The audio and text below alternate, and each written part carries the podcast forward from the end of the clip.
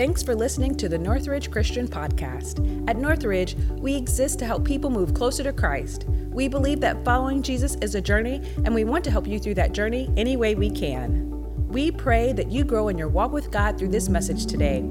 So prepare your heart and mind for this teaching by our discipleship pastor, Adam Scott. Amen. Amen. Y'all have a seat. Man, even when we don't see it, God is working. Make some noise if you believe in the waymaker, the miracle worker, the promise keeper today. Man, he is the light in the darkness. That's what we're talking about all month long. He is lighting up Baldwin County through Northridge Christian Church. He's using us to shine his light on the community. That's what these thousand acts of kindness are all about. We've hit the 800 mark. That's huge. Let me tell you some of the highlights, some of the things that our church has done. You see, we've had people that have gone in and they've purchased food for those little food pantries that you can find around town. They've provided food for friends and neighbors and people that are in need. Um, we've had people that have done sheetrock work. They've cut grass. They've repaired doors for people. They've picked up trash in neighborhoods. They have even showed up at the hospital to pray on the steps outside for people that are battling COVID in this season. Listen, we even had one person that rescued a deer, okay? This is huge. We are doing amazing things, and I'm so excited about it. Listen, we're praying that even though we're approaching the end of August, and this is not just a month long initiative, you see, our goal, our heart, our prayer is that this act of kindness, this initiative, would become something that defines us as a church from this point forward. That every person that moves to Milledgeville to go to Georgia College, that every person that steps foot in this county would see and experience the love of God because we are committed to shining Shining his light in the world around us. That sound pretty good? All right, that's what it's all about. Now, listen, but like a storm cloud on a beach trip, okay, there is one thing that threatens our success in this area. You see, there's something that, even if we do all the rest of this stuff right, there is something the Bible says will jeopardize every single step we're taking throughout this act of kindness initiative. Let me show you what it is. 1 John chapter 2 verse 9. It says, "Anyone who claims to be in the light but hates a brother or sister is still in the darkness. You see, what John is talking about here is he's talking about a deep seated disdain or a hostility towards another person, a prejudice that causes us to look down on other people. You see, what he says is even if you hit a thousand acts of kindness, even if you double it, even if you triple it, even if it becomes the defining characteristic of Northridge Christian Church, it all adds up to nothing unless we root out and eradicate any hatred that we have in our heart. Listen, this is an important subject. And the reason this is such an important subject for us right now is because as a nation, we have seen the flames of prejudice, racism, and hatred stoked again and again and again. You see, we've seen and experienced racially motivated hatred in our world today. It's being talked about on the news. It's being debated on every single social media platform out there right now.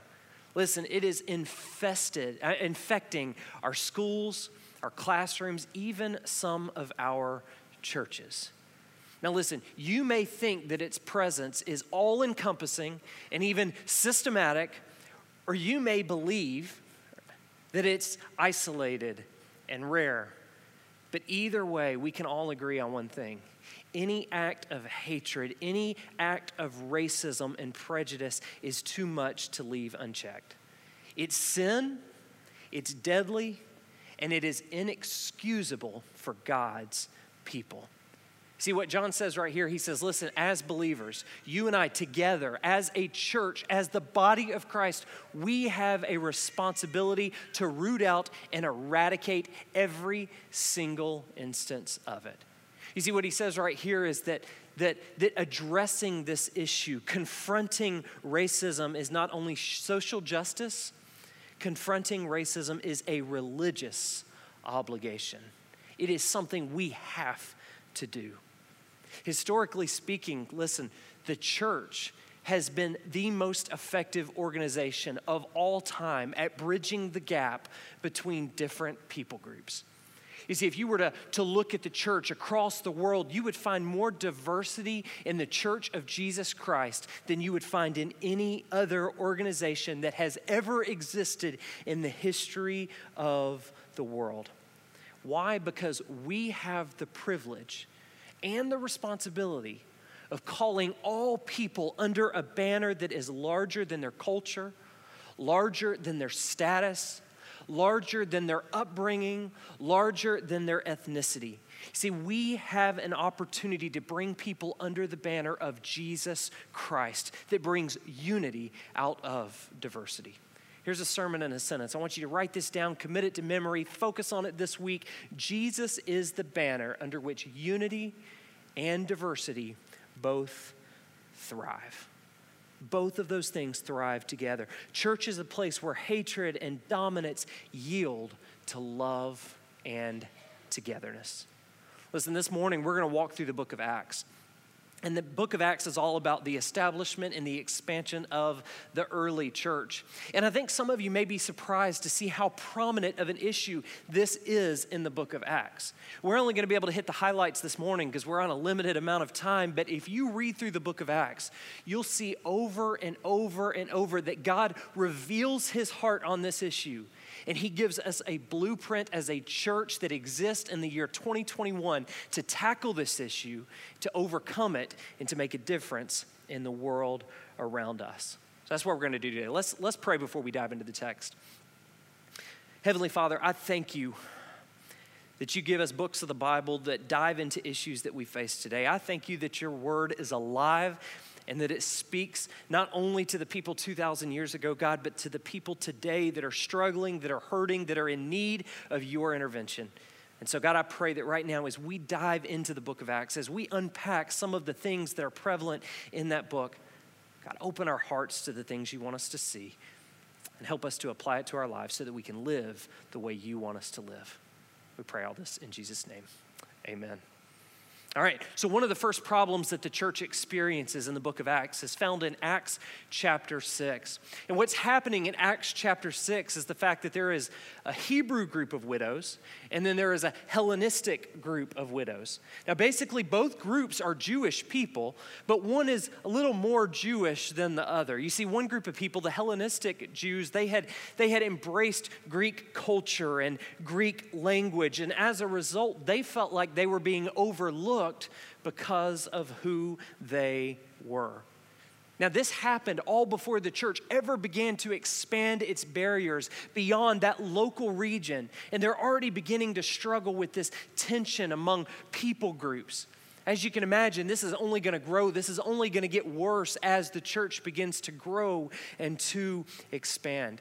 You see, there's a persecution that happens in the church, and the Christians are forced out of their comfort zone, and they take the name of Jesus Christ with them everywhere they go. And as they go, they reach a group of people that are particularly responsive to the message of Jesus Christ.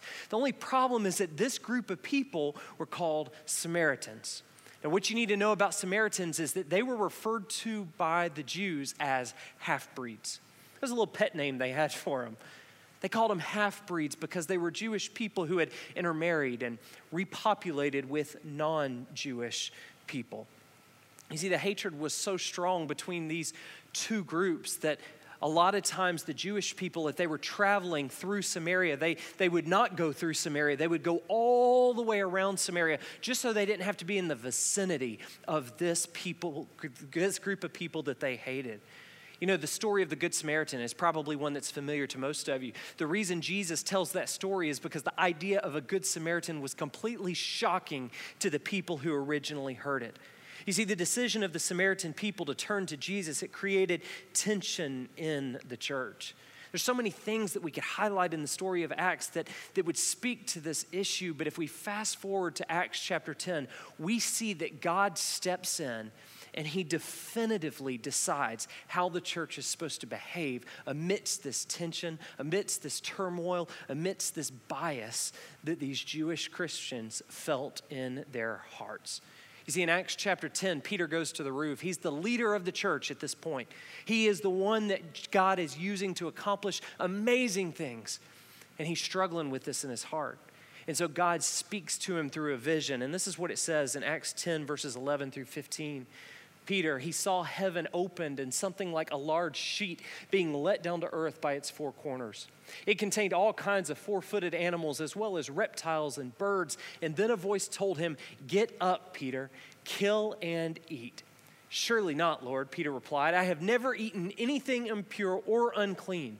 The voice spoke to him a second time Do not call anything impure that God has made clean. God's heart is clear to us now, right? Not quite so much. You see, this vision was repeated three times so that Peter would understand what Jesus, what God was trying to teach him. I had to read it even more than three times so that I could understand what was really going on. But it turns out this lesson wasn't really about food at all. You see, this lesson was about the inclusion of all people into the church. You see, this lesson was to demonstrate to Peter that, Peter, you have a bias. Peter, you think you're honoring God with that bias, but nothing could be farther from the truth. You see, what God declares through this experience is that no person is unclean. No person is inferior. No person is unable for any reason to be brought under the banner of Jesus Christ. You see, God calls Peter to set the example. God calls Peter to model his heart for all people to experience the good news of Jesus Christ and what it was he had done for them. See, we don't have to wait long to find out how Peter is going to respond.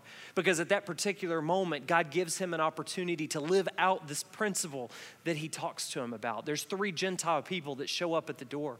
Gentiles were basically anybody who's not Jewish, including the Samaritan people. There were three Gentiles that show up at the door. Peter goes with them, and after spending some time with them, he makes this statement in Acts 10 28. He says, You are well aware that it is against our law for a Jew to associate with or visit a Gentile. But God has shown me through this vision that he just experienced that I should not call anyone impure or unclean. He goes on a few verses later to say this. He says, I now realize how true it is that God does not show favoritism but he accepts from every nation the one who fears him and does what is right. You see, what Peter says here, this is huge. He says, I have a bias. He says, I have prejudice in my heart. He says, but God's heart is clear on this issue, and I'm allowing his heart to guide my actions. Listen, right after this, there were some other Christians that challenged Peter, but Peter said, No, I'm not wavering in this at all because God's plan is clear. God loves all people, and so will I. Listen, there's two lessons that I think you and I need to take away from this story that will challenge us and allow us to apply the story just like Peter did after he had the vision. The first one is this prejudice is a difficult hurdle for most of us. Prejudice is a difficult hurdle for most of us. You see, even good Christians who literally, physically walk with Jesus can struggle with this issue. Even good Christians who lead worldwide movements to change the world can struggle with the sin of prejudice. You see, Peter's story isn't the story of an evil person that God struck down but a good man who God used mightily. Peter showed partiality until God stepped in to change his heart. Peter was not immune, and neither are we. Prejudice of some kind is a difficult hurdle for most of us. Listen, when I was a kid, my parents had a rule. They said you don't sleep past 10 a.m. Anybody have a similar rule in their house? Okay, no, just me. All right. They used to tell me, I said, we're not lazy people. We don't sleep in past 10 o'clock. And so on those days where I didn't have anything to do, I would try, but I had a rude awakening at 10 o'clock in the morning telling me it was time to get up and do something. Well, this past week, I got up and I took my kids to school, and then I had a migraine. I was nauseous, my head was pounding. And so I went home, I went right back to bed, and I woke up at 10:30. Now get this. I woke up and I looked at the clock. I'm 34 years old. And I panicked because I thought I was in trouble because I was sleeping in. Listen, even though I know that it was appropriate and even beneficial to sleep in, even though I'm a grown man who can do what I want to do, I'm still a product of my upbringing and I'm still a product of my experiences. Listen, the same is true for all of us in so many other areas. Our upbringing and our experiences, they create a bias and they create a comfort zone. And let me tell you something this is the vulnerable area that Satan will exploit to make division the enemy of unity. This is the vulnerable area that Satan will exploit to make division the enemy of unity. Whether you say it or not, some people believe all black people are this, or they believe all white people are that, or somebody is less than you because they are different than you. Maybe your prejudice takes on a different form. Maybe it's not about race at all. Maybe you say things like, all police officers are bad, or all people who use this hashtag are evil, or all Democrats, or all Republicans, they're the problem. Or maybe you think I'm better than somebody because I have a college degree, or I'm better than somebody because of where I live, or maybe I'm better than somebody because of where my kids go to school. To deny that we have some form of prejudice in our heart is probably more arrogant than any of us can afford to be. Why? Because we can't be a part of a solution until we acknowledge that there is a problem. Prejudice is a hurdle that needs to be acknowledged so that it can be destroyed. Why? Well, that leads to the second takeaway from the story. Prejudice is no small issue to God. You see, God stepped in over and over and over again in the book of Acts to redirect the church back towards interethnic evangelism, inclusion, and embrace.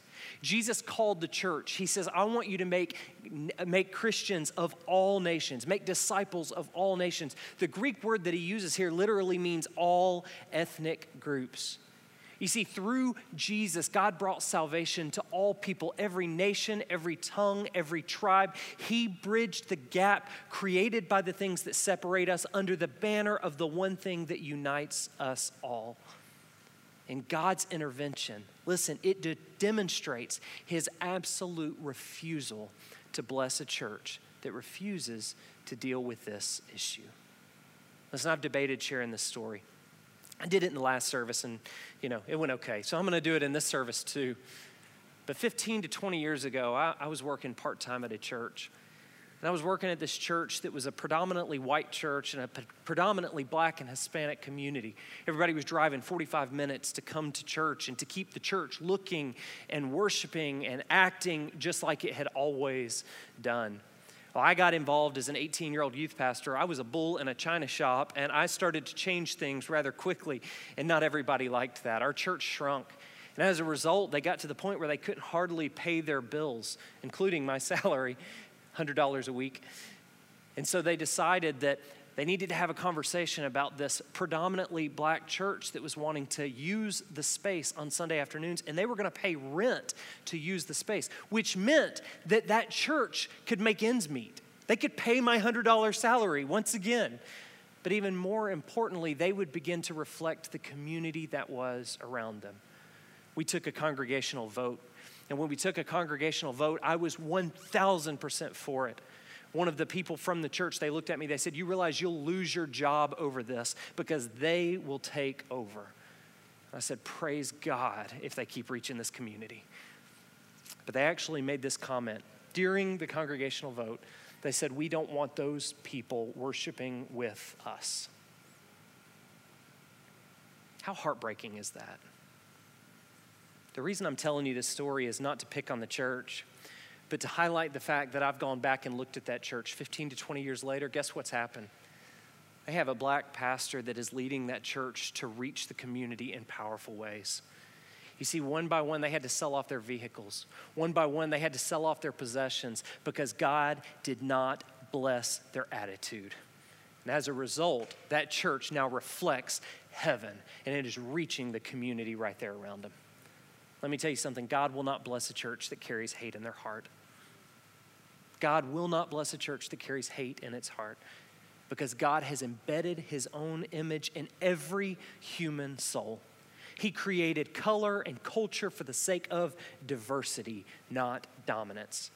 And he demands that we overcome the sin of racism in order to reflect his love for all people. Listen, this is a tense topic. I don't know if I'm the only one that can feel it right now. This is heavy stuff, but this is important stuff that needs to be addressed. So the question then becomes how do we overcome our biases in order to reach all people? How do we set the example and bridge the gap between different people groups? How do we exist as the church that God has called us to be right here in Milledgeville, Georgia? I believe there's four practical things we can do. These are biblical, and these will change the way we tackle this issue in our community. The first one is this we can listen. We can listen. We can seek to hear rather than be heard. We can seek to understand rather than be understood. James 1:19 it says this, "My dear brothers and sisters, take note of this. Everyone should be quick to listen, slow to speak, and slow to become angry." You see, listening to somebody that has a different story, a different perspective, a different background produces empathy. What it does is it turns that person that you're talking to from a statistic into a person that is known and loved by God. Can I put feet on this? This is bonus, okay? This is extra. We all have phrases and terms that cause us to shut down on both sides of all the issues that we're facing in our world right now, okay? in order to overcome the challenges that we're facing in this area, we have to be willing to not get so inflamed by a word or phrase that we leave a conversation and don't listen to what somebody has to say just because they use it. You see, there's all kinds of words that cause the conversation to stop. You can have opinions, I can have opinions, but maturity demands that we clothe those opinions in humility and a willingness to listen. And that's what God's going to use to change the world. Second thing we can do after we listen, we can learn. We can learn. You see, why you can't stand in another person's shoes, you can learn from their experiences. You can learn from their perspective, even if their experiences and perspective are different than your own. You see, learning from a humble posture validates others and it changes our outlook on things. I took my son to Hobby Lobby one time. This is a f- couple years ago. That's what men do, okay? We went to Hobby Lobby. We were on the Batman aisle, so it was fine. And we were looking at this, this poster, and I said, Brantley, look, how cool is this? It's Batman. He said, That's not Batman, that's Joker.